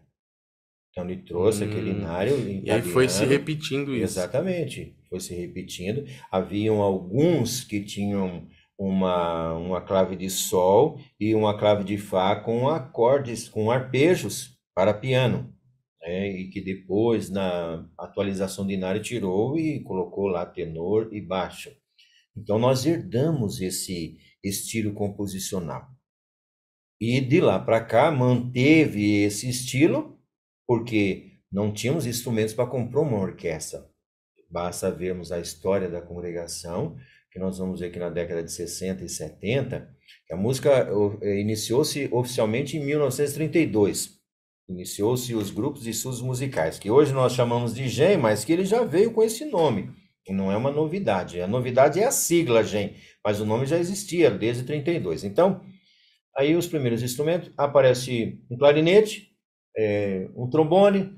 Hoje nós temos uma orquestra composta. Na maioria das igrejas estão presentes ali as Sim. quatro vozes, né? Os representantes das Hum. quatro vozes. Então, nós poderíamos dizer, ah, hoje é mais possível ampliar essa grade Uhum. para abrir para partes instrumentais. Entendi. Aos nossos olhos, isso parece ser possível. Tanto que hoje temos um inário para tuba, tuba escrito no lugar que é escrita para tuba. E se tuba não é transpositora, o inário traz como tu, instrumento não transpositor. É um aperfeiçoamento da nossa, do nosso estilo Sim, isso foi muito bom, né? É. Agora, nós estamos em mais de 20 mil congregações só no Brasil. Todo instrumentista da orquestra da congregação, ele tem a seguinte, o seguinte compromisso: fazer a sua voz principal, Se a precisar. sua voz alternativa, é, alternativa quando solicitado por quem lidera a orquestra, que é o encarregado de or- de orquestra. E se não tiver presente alguém do instrumento, algum de instrumentista de soprano, ele Uhum. tem que suprir aquela voz. É, então, é uma realidade em muitas congregações e em muitos cultos durante a semana, principalmente. Então, eh, não tem como ter uma parte só para aquele instrumento. Por exemplo, eu sou tuba. Se eu carregar só a parte de tuba, ah, tá bem. Não teve ninguém hoje, não veio ninguém. Eu já estive num culto no Nordeste que não veio ninguém. Eu estava com a tubinha três quartos, aí eu fui pro soprano. Cadê o soprano? Tá, eu tô com a parte de tuba aqui. Como que vai Então, fazer, né? É, Entendi. então, a, a orquestra da congregação, é um corpo de voluntários. Tudo bem que você, o voluntariado ele termina quando você assume um compromisso. Se assumir um compromisso, já não é mais voluntariado, você está compromissado. Então você tem culto, tem ensaio. Mas é no regime de voluntariado de forma que nem todos os dias estão todos ali. Então você nunca tem a orquestra composta. Você tem que estar com essas vozes principais e alternativas e suprir o soprano que não pode faltar num culto. Então por isso que a gente fica vendo todas as partes, porque no que me chamar eu estou vendo aqui, ó. Entendi. Então a gente permanece. Então tem a herança que herdamos esse estilo e, e a essa, nossa realidade do dia a dia. Essa né? realidade. Mas todas as igrejas têm um órgão ou não? Todas as igrejas têm um órgão. Só não vai Abriu um... a igreja, tem um órgão. Abriu o órgão. Pode, pode ser que tenha uma igrejinha em algum lugar aí de uns recantos do país que acabou de abrir, não, não tem um órgão ainda, mas vai chegar. O órgão faz parte da orquestra da congregação. Uhum, legal. E eu achei bacana também agora, se vocês lançaram o novo método, né? MSA agora. Né? Teve até uma reunião essa semana aí, né? E achei legal a ideia de, dos vídeos orientando, né? Uhum. Alguns vídeos orientando sobre alguns, sobre todos os assuntos, na verdade, né? E, e eu tenho, eu gravei todos os hinos, gravei do 1 ao 480, soprano de todos os hinos. Com a ideia de demorei um ano para conseguir fazer tudo isso. É, muito trabalho. Nossa. Mas eh, são os vídeos assim que o pessoal mais acompanha. E todo dia eu tenho uma, uma mensagem Todo dia, todo dia, eu tenho uma mensagem de alguém falando assim: Ricardo, obrigado, Deus abençoe, eu acompanho os seus hinos, eu passei no teste porque eu pego todos os seus hinos e toco junto. Eu melhoro a minha afinação e eu melhoro tocar no ritmo, né? Não teria alguma ideia de alguém de fazer isso, de, né? Agora que vai se entrando tanto na, na tecnologia, tem o culto online, tem os vídeos, tem isso. Existe essa ideia de alguém de de criar referências dos hinos, né? Agora eu tô, a gente tá gravando eu e o Murilo, que trabalha comigo, professor de violino também. A gente está gravando os dois, soprano e contralto. Porque quando eu gravei, eu gravei sem introdução. Eu falei, cara, se eu ficar dando introdução, gravando todos os versos, eu gravava um e replicava três vezes, ou quatro, se ele tinha três, quatro, para ganhar tempo, para conseguir gravar todos e tentar manter, para não ter que gravar com metrônomo, para fazer o o melhor possível para conseguir fazer os 480. E agora a gente começou a fazer o do a gente já fez do 1 ao 100 gravando o soprano e o contralto com introdução. E três vídeos, a gente faz um só do soprano, um do contralto e um dos dois juntos. Para que todo mundo tenha essa referência. E o pessoal gosta muito, fica muito feliz Vários irmãozinhos pequenininhos mandam mensagem, um lecadinho de 11, 12, 15. Hum. Ricardo, passei na reunião de jovens, eu, graças a Deus, mas eu assisto os seus vídeos aqui, eu toco junto. Isso é muito bom, né? E não, não se teria alguma coisa, como fazer alguma coisa desse tipo, de criar vídeos de referência, né? Porque Sim. o inário não é difícil. Né? Todo é. mundo nasce geralmente já ouvindo aquilo, ou está ouvindo aquilo e cantando há muito tempo. É. Se ele aprender o básico do instrumento, ele já consegue, com essa boa referência, fazer. E Sim. a igreja não teria alguma é, ideia o... de fazer isso ou não? Nós, nós estamos numa instituição gigante, né? O número de músicos que passa supostamente uma estimativa que passa de meio milhão de músicos. E esses projetos, como você citou MSA, eles vão surgindo à luz, uma boa ideia, você nunca sabe de onde vem. E não tem um lugar que tenha um compromisso de ter uma boa ideia. Pelo contrário, você tem que ter uma abertura fazer uma gestão participativa porque alguém vai trazer uma boa ideia. Isso não acontece dentro de casa? A esposa teve uma ideia aqui, ó, eu acho, acho que é, até os nossos irmãos que presidem sobre nós, eles dizem isso. Fiquem atentos, assistam, ouçam, apreciem, porque Deus não escolhe, o Senhor não escolhe assim geograficamente aonde ele vai depositar sua luz. Pode surgir um dia, eu, um dia eu ouvi uma ideia de um irmão, Depois eu pedi para ele mandar. Onde que o irmão está? Manda a sua localização. Eu vi, eu guardei isso. Margem direita do rio Amapari. Roraima. Não, Amapá. Amapá. Falei, meu Deus do céu. Ele mandou uma foto para mim, era quase floresta, sabe? E uma ideia muito interessante, isso tem uns 15 anos. E nós aplicamos aquela ideia naquele dia a dia ali, não na, na atividade como hoje está na congregação, mas no local, que era minha atribuição numa localidade. É, então, vai surgindo-se ideias, vai se aperfeiçoando. Nós não sabemos o futuro, o que nos reserva. Nós sabemos hoje. Há uma necessidade, apresenta-se algo. Por exemplo, o MSA que você citou, quem que pediu o MSA? A nossa grande massa. Por quê?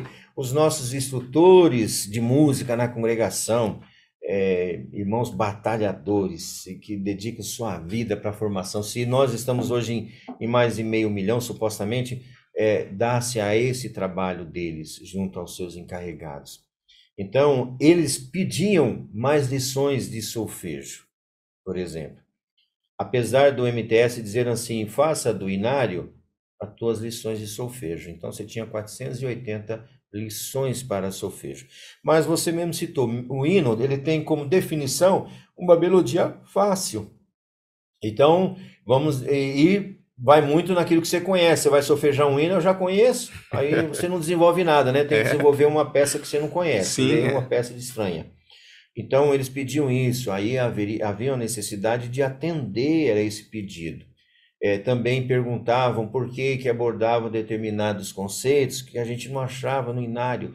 Por exemplo, Emila, onde que nós vamos ver Emila no Inário? Não tem no Inário. É.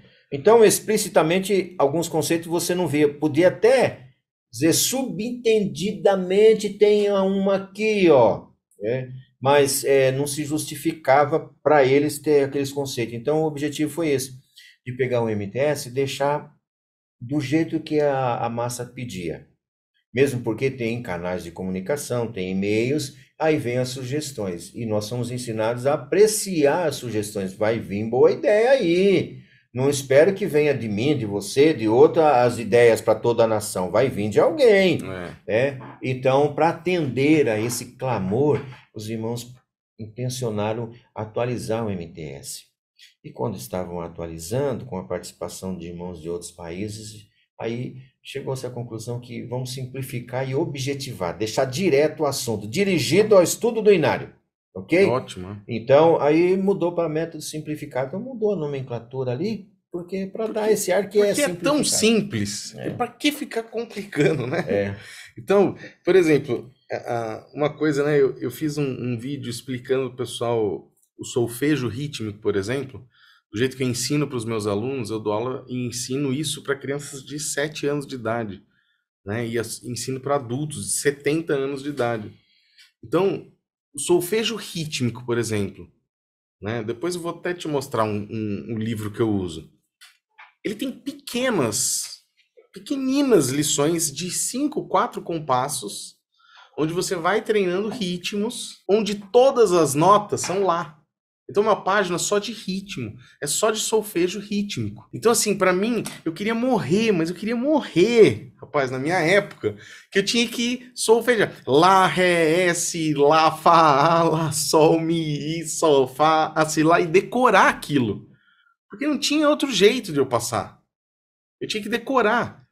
E para quê? Eu não aprendi. Eu não aprendi, não, não consegui aprender o solfejo rítmico. Eu fui aprender depois estudando fora e fazendo outras coisas, e a hora que eu fui ensinar, né? Mas jamais eu não consigo ver como, como profissional, como professor, como que a pessoa vai aprender fazendo, solfejando aquelas lições do bônus 78, 60, 80, 90, do, ré, mi, e com notas e com... Por que, que não, não cria um negócio mais simples, mais fácil, falando só tá, tá, ti, tá, né? Aí... Uhum Criou-se o taf, tif, tof, tuf, tudo. Eu falei, não, gente, esquece. A pessoa vinha pedir ajuda. Eu falei assim, não, esquece isso. Tenta entender do jeito que eu vou te falar. Aí você treina muito. Quando você fica bom desse jeito aqui, aí você pega esse jeito que os irmãos estão falando aí E aí você vai ficar, aí você vai conseguir entender e fazer. E muita gente fala: ah, agora, agora eu consegui. Entendeu aqui falando só tá, tá, ti, tá, tá, ti, tá, ti, tá, ti, tá, tu, ti, tu, tá, tu, ti, tu, tá. Com palavras simples, com coisas simples que fazem sentido na, na fonética, né? E aí, então, umas coisas boas que eu vi que, que tiraram, né? Tiraram esse tafa, tef, tif, não sei como é que chamava direito. Existe. Eu sei que existe. Isso é de, de um tipo de, de pedagogia, né? Mas eu acho que não é nada funcional tirar essas coisas de falar sobre terminações masculinas e femininas, né? Os ciclos das quintas. Por que falar os ciclos das quintas? Parece uma coisa tão difícil, né? Eu acho que precisava só pensar em umas coisas mais simples e eu fico feliz, né? É, acho muito legal que está indo por esse caminho, né? Então eu queria eh, perguntar para você quem tem essas pessoas são lá ou são ideias de pessoas de fora que estão falando para vocês e aí de repente alguém, quem está responsável por essa criação, fala, ó, alguém falou assim. Ou o pessoal chama mesmo alguém lá e fala, viu, vem aqui, ajuda a gente aqui, como que é aqui? Então, é, a linguagem rítmica, por exemplo, ela tinha uma intenção é, secundária, se você não perceber, mas uma intenção primária também de fazer com que se perceba o acento natural. Então, quando eu colocava o tá na parte forte do tempo e o ti na parte fraca, o tá naturalmente é mais forte que o sim, ti. Sim. Era para, mas se você não, não, saber usar a ferramenta, ela acaba sendo uma dificuldade. É mais fácil do ré mi fá sol do ré mi fá do que ficar tá e fá, tá, meu Deus do céu. Então, como percebeu-se que a gente não conseguiu utilizar aquela ferramenta tão bem, tirar tanto proveito dela, então vamos simplificar, vamos osolear, tudo tá, tá, tá, tá, tá, e pronto, né? Uhum. É, então, foi isso. Agora, quando você pergunta as pessoas que participam disso, hum. aonde tirou essa experiência, no teu caso, Ricardo, você é um profissional, você é um músico de orquestra sinfônica, você é um educador, você é um empreendedor no, na, na informação musical, né? você vive da venda da informação e venda com qualidade, produto com qualidade, senão não estariam comprando. Né?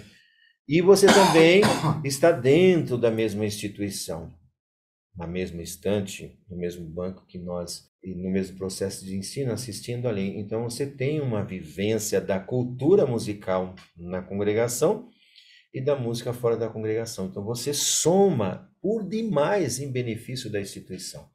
Então, são irmãos como você que temos que como colaboradores que vivenciam os dois lados, sabe? Uhum. É, então, é, são esses os que realmente desenvolvem os trabalhos. E vocês têm, vocês têm uma ideia de é, treinar os instrutores, os encarregados, né? Porque eu acho que a congregação, sendo desse tamanho que é, eu acho que teria muitas possibilidades, né, de, de pegar profissionais. Vamos pegar um cara aqui de, pô, esse cara ele é muito bom para ensinar trompa. Vamos pegar esse cara, vamos treinar os instrutores de trompa, vamos pegar as pessoas que, né, os irmãos que, que tocam trompo, vamos fazer um masterclass, vamos fazer alguma coisa nesse uhum. sentido. Tem essa ideia de fazer isso? Sim, sim. Em 2014 foi criado um dispositivo dentro da organização musical na congregação chamado RT, reuniões técnicas, por categoria de instrumentos. O que, que é isso? Masterclasses. Então iniciou-se como masterclass, nós mesmos chamamos. Isso é oficial da congregação, então. Oficial. Mas não acontece é. em todos os lugares, né? Não, é um dispositivo que está lá, à que disposição tá lá. de quem fizer uso. Uhum. É, então está escrito que deverá essa reunião técnica é um masterclass e deverá ser ministrada por um irmão especialista, um irmão com formação. Então uma RT de trompetes ou de metais agudos. Aí a gente chama um irmão que ministra aquilo de conhecimento, um irmão especialista, que é um irmão que vive profissionalmente, tem formação para aquilo. Aí ele vem para dar as particularidades, vai falar da embocadura, vai falar da emissão Bom. de som e tal, tal, tal, né?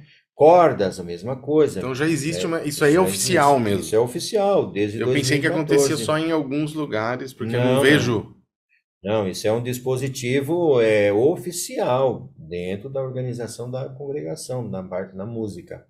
Então, aberto a todas as regiões. Agora, você como encarregado regional, você está vendo a necessidade chama os irmãos e diz, vamos fazer uma RT, uma reunião técnica que está escrito aqui, Uhum. e promove. Né? Então é feito assim, tudo num pleno entendimento, em aprovação do Ministério Local. Então, tudo dentro daquela da nossa cultura, conforme mencionei. Existe um critério, Cláudio, para indicar um carregado, um instrutor, critério técnico. A gente sabe, claro, que existe, né, toda a preparação de Deus, que Deus confirma, que Deus mostra, que tem a guia de Deus nisso, não temos dúvida nenhuma. Mas também se leva em consideração isso ou não? É, até você falou do instrutor e eu, eu pulei essa parte, né? É, se tem algum aperfeiçoamento, alguma ideia, o MSA, ele é um método.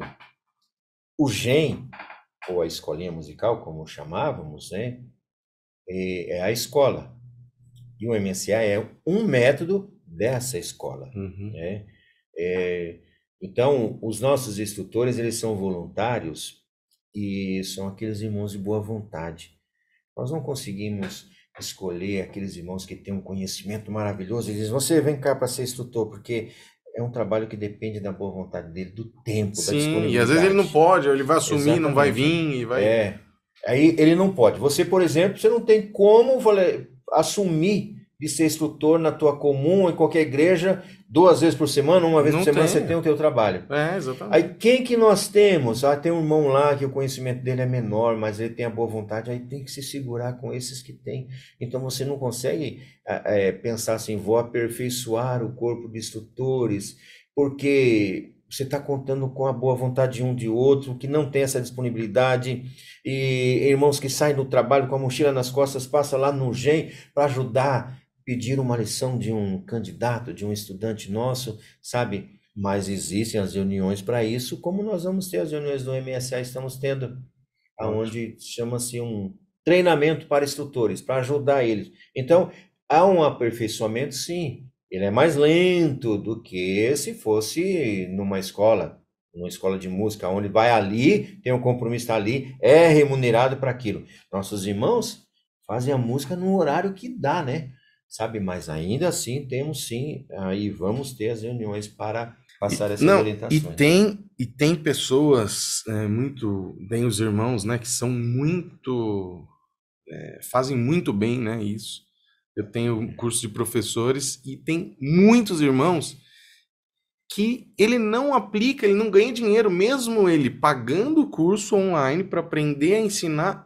E eu falo assim, mas você tá dando aula em algum lugar? Não, não, eu tô comprando, tô fazendo parte aqui do curso porque eu quero ensinar melhor na igreja. Eu fico feliz, mas, mas demais, demais, né? Eu cheguei algumas vezes, ah, lá no começo, a dar, quando tinha um outro sistema e isso me permitia, a dar um acesso. Eu cheguei a dar o acesso do meu curso Uhum, para duas, três, quatro pessoas, para irmãos, sei. encarregado, instrutor.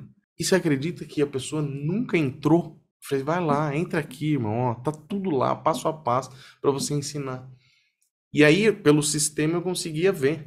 E tinha passado mais de um ano e a pessoa não tinha acessado uma vez. Então, assim, não é só a boa vontade, não adianta você fazer de tudo o melhor, É. mas depende da pessoa que tá lá na ponta, né? Ah, sim. É. E, e eu fico muito feliz porque pessoal pega, entende a ideia, né? Eu ensino através do, do método Suzuki e às vezes eles falam assim, não, mas aqui eu não posso usar o Suzuki, Ricardo. Eu queria aprender. Eu falo, não, mas veja aqui que você vai. Aí eles conseguem pegar lá e aplicar. Ontem mesmo tinha um, um, um irmão que estava falando comigo e ele falou, Ricardo, eu peguei toda a ideia e eu não começo aqui. O pessoal quer que eu faça aquele método da igreja que, diga-se de passagem, é terrível pro violino, né? Eu lá precisava alguém fazer alguma coisa urgente para aquilo. E, e ele falou: Mas eu pego aquilo, eu não dou o método, eu pego toda essa ideia, eu trabalho, trabalho as crianças daqui do seu jeito aqui que você me ensinou. E aí, quando ele tá aqui, nesse ponto, aí eu jogo ele no método já lá na frente, na lição 70. E aí ele, pum, ele deslancha e vai embora.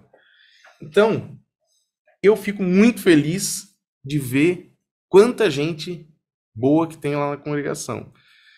E a gente precisava valorizar mais ainda essas pessoas, Sim. né? E descobrir quem elas são, E, e valorizar, porque tem um outro irmão do, do Paraná que ele me ligou todo feliz e falou: Ricardo do céu, você não sabe.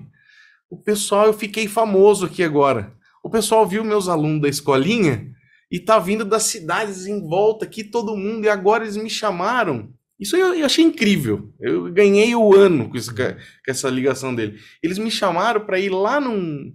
Toda, não sei que segunda-feira, eu vou lá e eu dou um treinamento para os instrutores, como que eu estou ensinando eles aqui. Então, é. eu acho que tem muitos N caminhos, né? Eu não falo esse tipo de coisa querendo que me chame para fazer alguma coisa, porque eu não tenho tempo mesmo. Pelo menos agora não tem. E eu falo, irmãos, mas tem um monte de gente aí.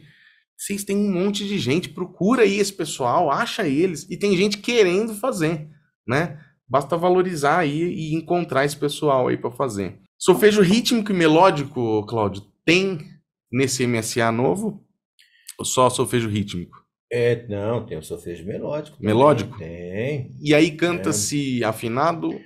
É, é para cantar afinado, né? É para treinar a cantar. Né? É para treinar a cantar. Mas dentro do que você falou, é, é uma tendência. Nós fazemos uso das publicações que temos no mercado. E os nossos próprios irmãos que ministram sobre isso, eles dizem essas publicações são é, nos atendem.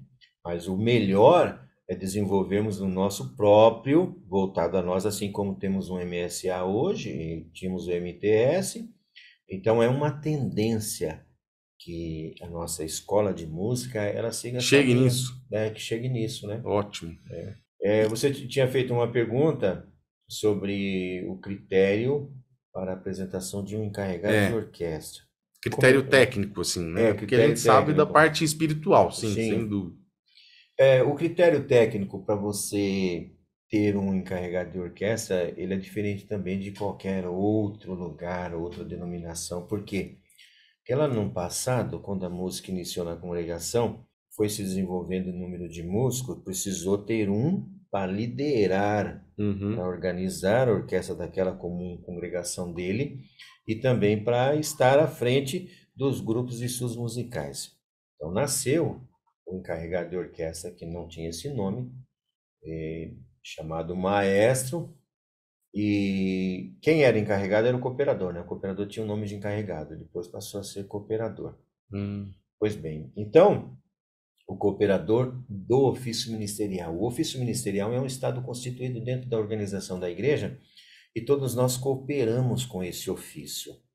E você coopera tocando seu instrumento, o outro coopera como encarregado e assim por diante. E o cooperador, cooperador do ofício ministerial, ele coopera com o ofício no atendimento dos cultos, a sua comum, junto à sua irmandade local. Né?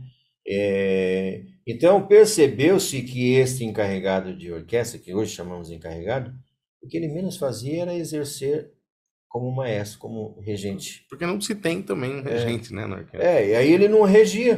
Ele rege quando? Rege no ensaio, hoje mensal. E no culto rege, não. Não, então ele não é regente, ele não é maestro. Ele seria Agora, um coordenador. É. O que, que ele mais que ele faz? Ele cuida disso, ele organiza os músicos, então ele se encarrega das atividades práticas da orquestra. Então o que nós menos fazemos é reger. Uhum. Sem dúvida. É, o que nós mais fazemos é coordenador, é diretor, é consultor, é tudo, né? Então é encarrega-se das atividades práticas da orquestra, nada comportamental. Quando você é, tem um irmão, precisa de um irmão ali para ser encarregado, então é observado pelo nosso ministério se o conhecimento dele está à altura dos demais ali. É, e junto com isso, a parte que você citou, que é a parte espiritual. Agora, é, ele tem um compromisso quando apresentado, ele pode aceitar ou não. Então, eu fui chamado, Cláudio, nós levamos o teu nome em oração, sentimos confirmação de Deus. Agora eu posso aceitar ou não. Se eu aceitar, tá bem. Eu tô feliz, eu vou ser encarregado? Vai ser encarregado da orquestra. Ah, que maravilha, eu tô feliz por isso, eu gosto muito, quero servir a Deus, tá bem. Mas olha aqui, ó. Você tem esse compromisso de fidelidade a Deus, a doutrina de Cristo e a disciplina e organização da igreja. Um dos itens está citando assim, ó Procure o aperfeiçoamento musical para que você consiga repassar para os músicos que lhe forem confiados. Então a gente tem esse compromisso. Sabe? Se eu vou cumprir ou não, ninguém sabe. Vai na conta é, de cada um. É, tá na conta de cada um, né? Mas a gente assume esse compromisso, né? É. Na verdade, na verdade, tudo gira em torno de um objetivo que é o objetivo da igreja. Qual que é? Reunir irmandade, adorar a Deus para buscar a salvação, que é o que nós cremos, salvação Sim. de almas. Então, tudo é um auxílio para que um culto aconteça, sabe? Então, tudo é pensado no sentido macro. Nós temos que pensar que Sim. salvação de almas. Aí vamos fazendo e tentando fazer o nosso melhor. É o compromisso de cada um. A gente tem que assumir o nosso compromisso. Dizer assim, deixa eu fazer cada vez melhor. É. Estamos falando de música, né? Espiritualmente, cada um vai servir a Deus segundo sua fé e segundo o seu compromisso com o Senhor. É, nós estamos falando aqui de música. E eu acho que a internet, né, essa parte do culto online, dessas reuniões online, eu acho que é sensacional. E eu acho que a congregação podia explorar mais isso, né? Volto a dizer, em chamar pessoas para que falem sobre esses assuntos profissionais, como por exemplo, eu tive aqui, estava aqui comigo, gravou o Davi Graton. A gente tem aqui o podcast do Davi Graton. Uhum. Spala, assistente de Spala da USESP, da Sinfônica do Estado de São Paulo, o único brasileiro nesse cargo atualmente, né? E por pelos últimos tantos anos aí que ele tá. E aí, conversando com ele, eu falei, vamos falar de CCB, de congregação, Davi e tal, tocar. E, e ele falou, cara, é horrível esse negócio de tocar oitavado, o pessoal tem que parar com esse negócio, para, e não sei quem e tal. A, a, a, tem alguma instrução nesse sentido que o pessoal faça oitavado, não tem? Tinha alguma coisa assim no inário? Tinha surgido alguma instrução nesse sentido ou não? É, o, o oitavado é uma possibilidade. É, porque nós temos, a grosso modo falando, nós temos quatro linhas escritas, não é? Uhum. E como que nós vamos enriquecer essas quatro linhas? Nós vamos expandi-las fazendo uso da variedade de timbres, que é o primeiro ponto, porque se fosse para pensar que são quatro linhas, partes instrumentais, seriam só quatro instrumentos, não seriam? Uhum. Seriam quatro, linhas, são quatro partes, são quatro instrumentos. No entanto, você vai na página 9 do Manual de Orientação Orquestral e você vê 25 instrumentos. Um harmônico, que é o órgão, e 24 melódicos. Aí como que você distribui 24 para quatro linhas? Então, é um processo de enriquecimento. Você muda timbre, você pega o clarinete, o sax soprano, são dois timbres distintos para fazer a mesma linha. Então eu vou ouvir um enriquecimento. Parece que estão tá, soando aqui vários harmônicos, não são somente quatro linhas que eu uhum. estou ouvindo. Dentro desse processo de enriquecimento, aí nós temos oitava acima e oitava abaixo. A oitava acima, feita pelo violino e pela flauta, e a oitava abaixo, feita pela tuba, não uhum. é?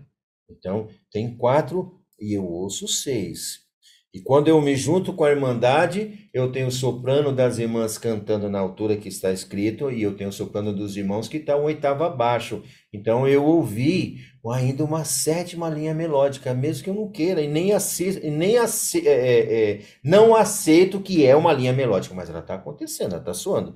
Eu posso não aceitar. Isso não é, isso é dobra. Não importa, é dobra, mas não está acontecendo. Então eu acabo ouvindo assim sete. Aí eu ouço me parece assim uma grande expansividade, uma riqueza, mas por causa do uso desses atributos. Agora, se eu, com o meu violino, fizer um oitavado acima, gritante, aí eu solando, né? Um oitavado solístico, eu furei esta. esta massa, é, eu acho que quando textura, ele fala isso, né? Eu, eu acho, que, é, é, nesse é. sentido. Né? É. Porque eu acho que também, para você falar pro, pro cara, ó, faz o oitavado, faz uma oitava acima, né?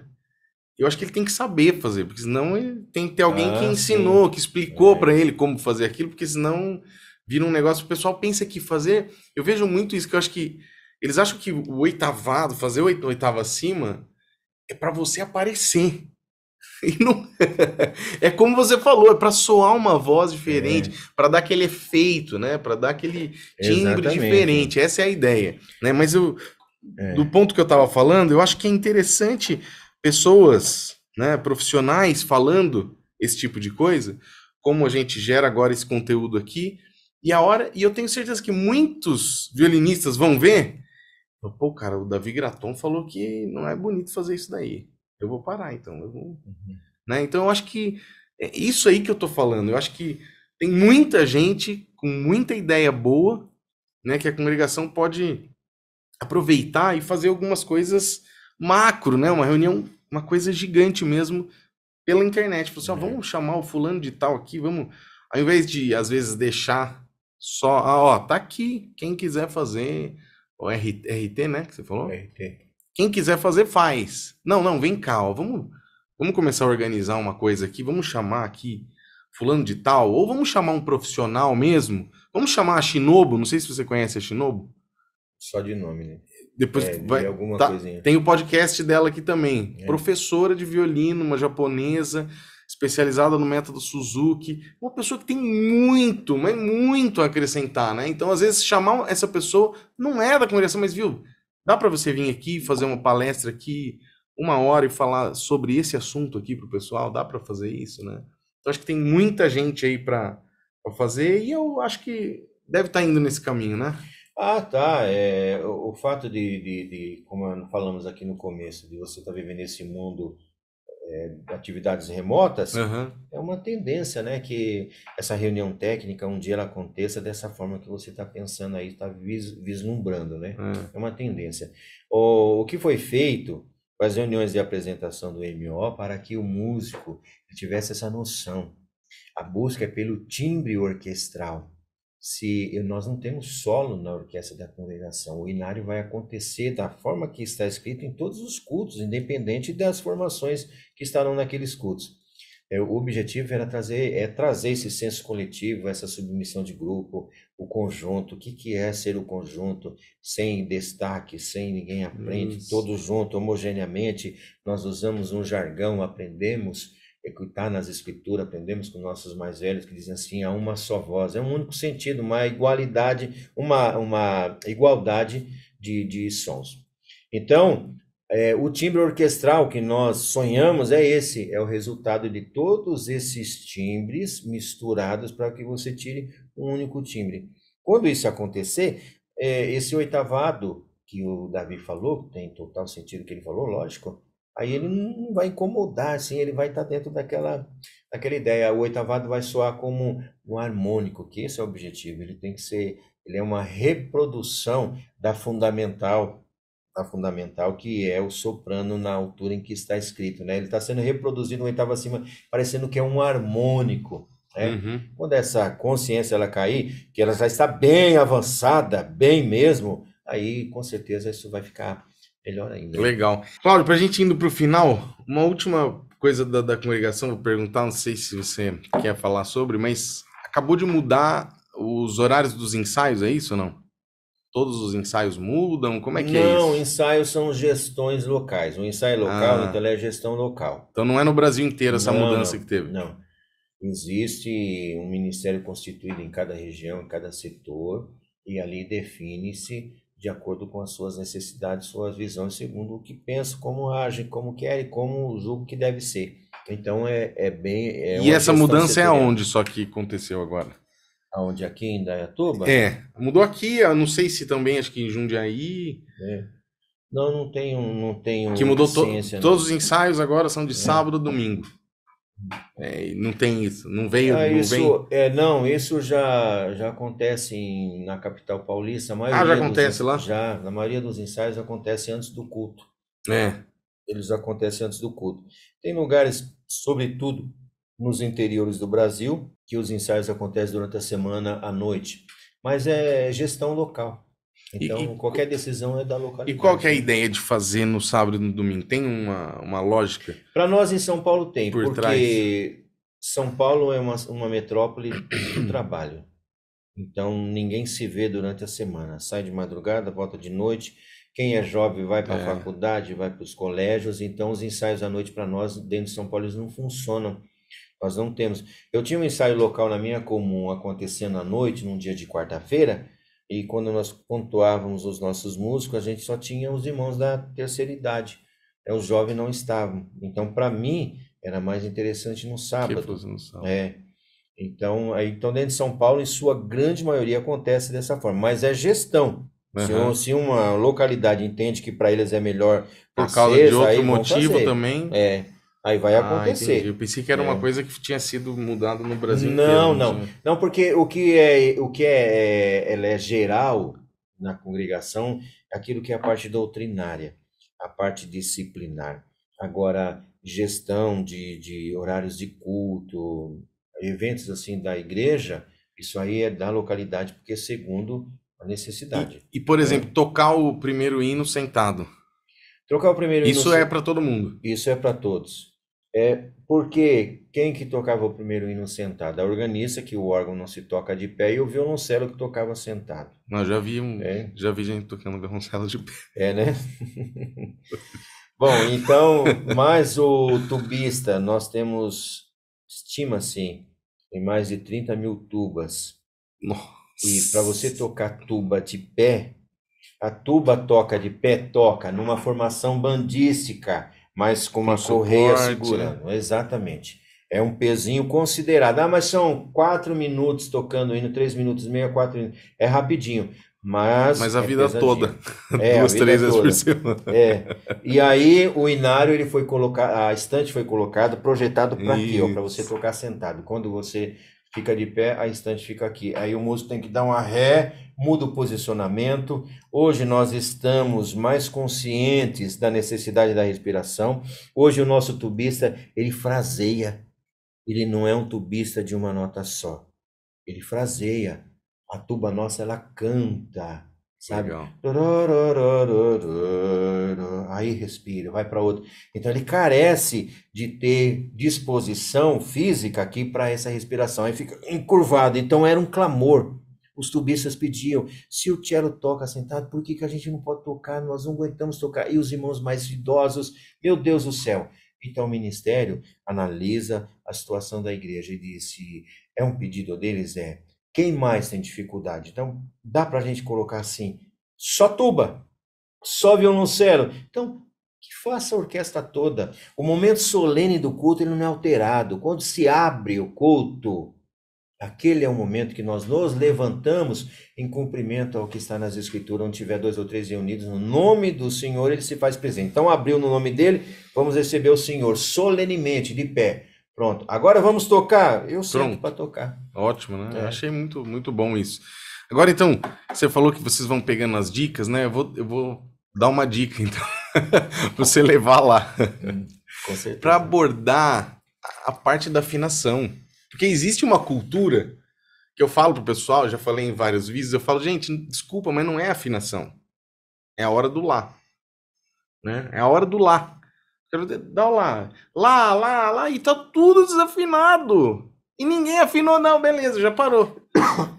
né? Uhum. Podia ter uma orientação nesse sentido que eu acho que se fizesse isso daí de uma maneira geral, eu acho que a congregação, a orquestra da congregação ia melhorar assim 60%, não é 50.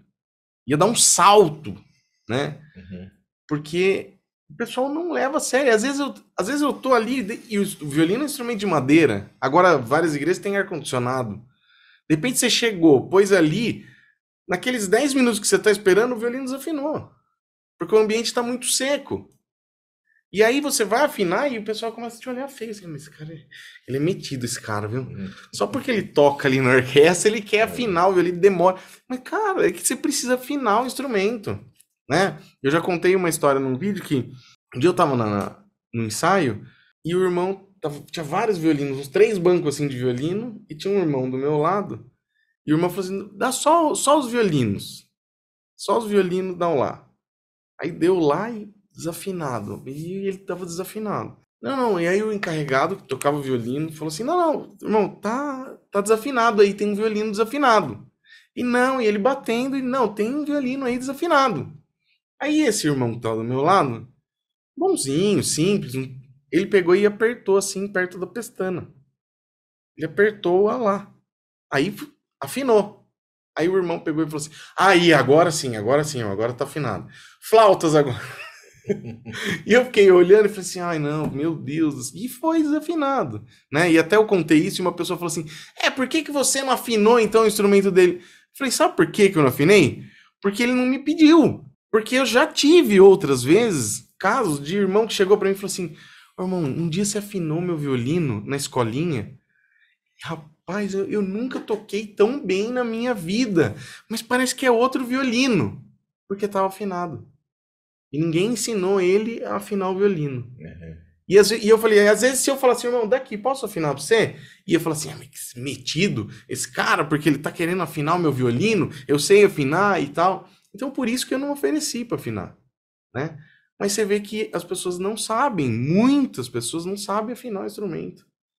Então eu acho que precisava de um cuidado especial nessa parte, Cláudio. Existe já alguma coisa ou não?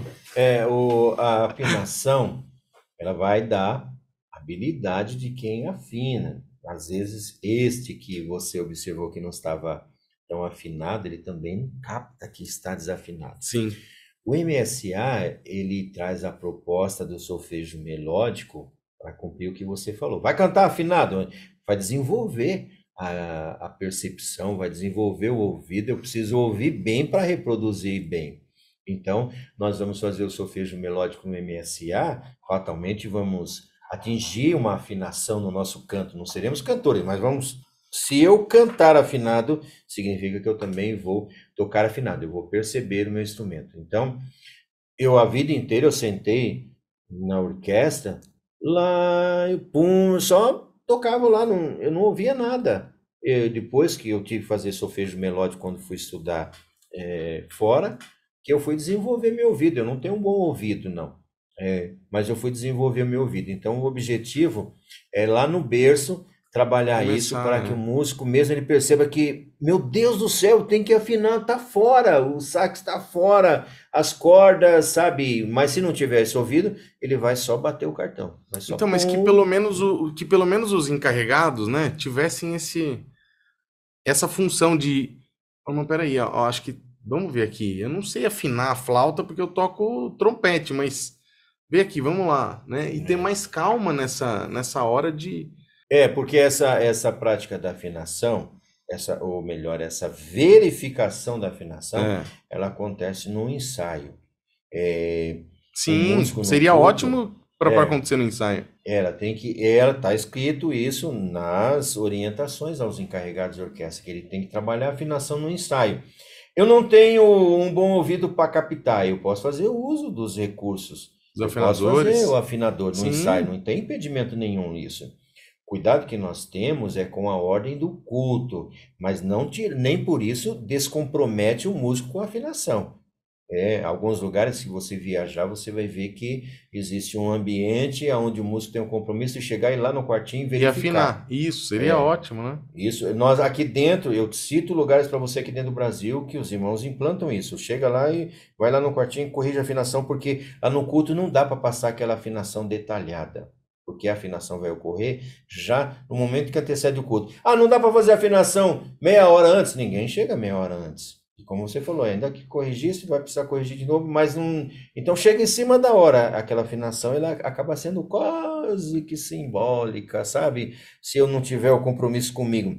Então, afina antes, lá no quartinho, a gente vai ver isso na Europa, vai ver aqui. Eu vi isso aqui, ó, na Bahia. Vi aqui na Bahia, uma orquestra caprichadíssima. Eu falei, meu Deus do céu, irmãos, eu tô com vergonha de vocês. Eu tô achando que tô na capital do meu do país, né? Em desenvolvimento, estou citando eh, na amplitude que é São Paulo, que significa para o país, me sentindo que estou num lugar maior. E, gente, vocês aqui estão me dando aula, né? Então, essa afinação, é, o que vocês estão é importantíssimo. E vou lembrar a tua dica aí aos so... nossos irmãos que, E sobretudo, né, Claudio, eu sei, né? Eu falo isso, eu dou uma dica, eu falo, falo para não, mas assim, isso aqui poderia ser desse jeito e tal, mas eu sei que não é nada fácil você lidar com tantas mil pessoas, com tantas mil cidades e, é. e tantos países e tudo mais, né? Sempre é muito complicado, né? Mas se Deus quiser, com a ajuda de Deus, vai, vai se encaixando, né? Ah, é. É uma, é uma maravilha. Quem quiser encontrar a sua loja, o, o Cláudio, onde que fica? Bairro do Tatuapé, São Paulo, está a 2 quilômetros, só 10 minutinhos do Brás. Mas é muito fácil porque não, não achamos ninguém que tenha esse esse desvio mental de colocar nobríssimos numa loja. Então só escrever aí, No escreve Google. aí, é arroba nobríssimos que vai achar no Instagram e no Facebook. Pega a Se localização. e inscrever vai. no Google Nobríssimos, só vai aparecer nós. Eu acho que tem uma casa de carnes que chama Nobríssimo nesse Brasil. Ah, Se é. inscrever nobríssimo.com.br vai cair dentro do nosso site. Tem Não o site, tem o Instagram, né? esse nome. Qualquer instrumento vocês vendem, acessórios, o que, que vocês trabalham lá? Nós trabalhamos com teclas, cordas e sopros e todos os acessórios. Então nós temos, é uma loja oficial da Fritz Dober. Bom, É, Fritz Legal. Dober, o melhor piano da América Latina, um orgulho nacional, um piano de origem alemã, mas é a nossa identidade de, de piano no Brasil. A loja é oficial Fritz Dober, então tem todos os pianos, desde pianos verticais, pianos de cauda, novos, seminovos, parcelado, até Faz 18 aluguel também? vezes, também tem aluguel. Temos também ainda uma, uma campanha um pouco reduzida, mas atende o público para consórcio de instrumentos com pronta entrega, não é consórcio para entregar depois. Mas a gente nem está fazendo, nem Que estamos legal. fazendo campanha porque as cotas estão reduzidas, então a gente atende lá 10 instrumentos por mês, sabe? Antes a gente atendia 50, 70, não estamos conseguindo atender. entendi. É, e aí nós temos de violino a tuba, os acessórios e as publicações. E gostamos de promover masterclasses, sabe, com, com quem nos visita legal. lá. É, e quem passa lá vai sentar e tocar porque fica aberto órgãos eletrônicos, as principais marcas nacionais como Harmonia, Tokai, Acordes e órgãos como Yamaha e também a gente costuma ter de vez em quando o órgão Holler, tudo isso por importação própria, né? Legal. Então, quem pisar os pés lá, os pianos estão abertos, órgão aberto, Pode instrumentos. É para chegar e tocar. É um lugar Quem que quer comprar um- de silêncio. Um piano, órgão, em quanto tempo o cara tem ele em casa já? Ah, é... Nós hoje vendemos 90% à distância. É uma loja física, sim, mas o, o cliente acostumou a comprar à distância. Então, pede um vídeo de um piano.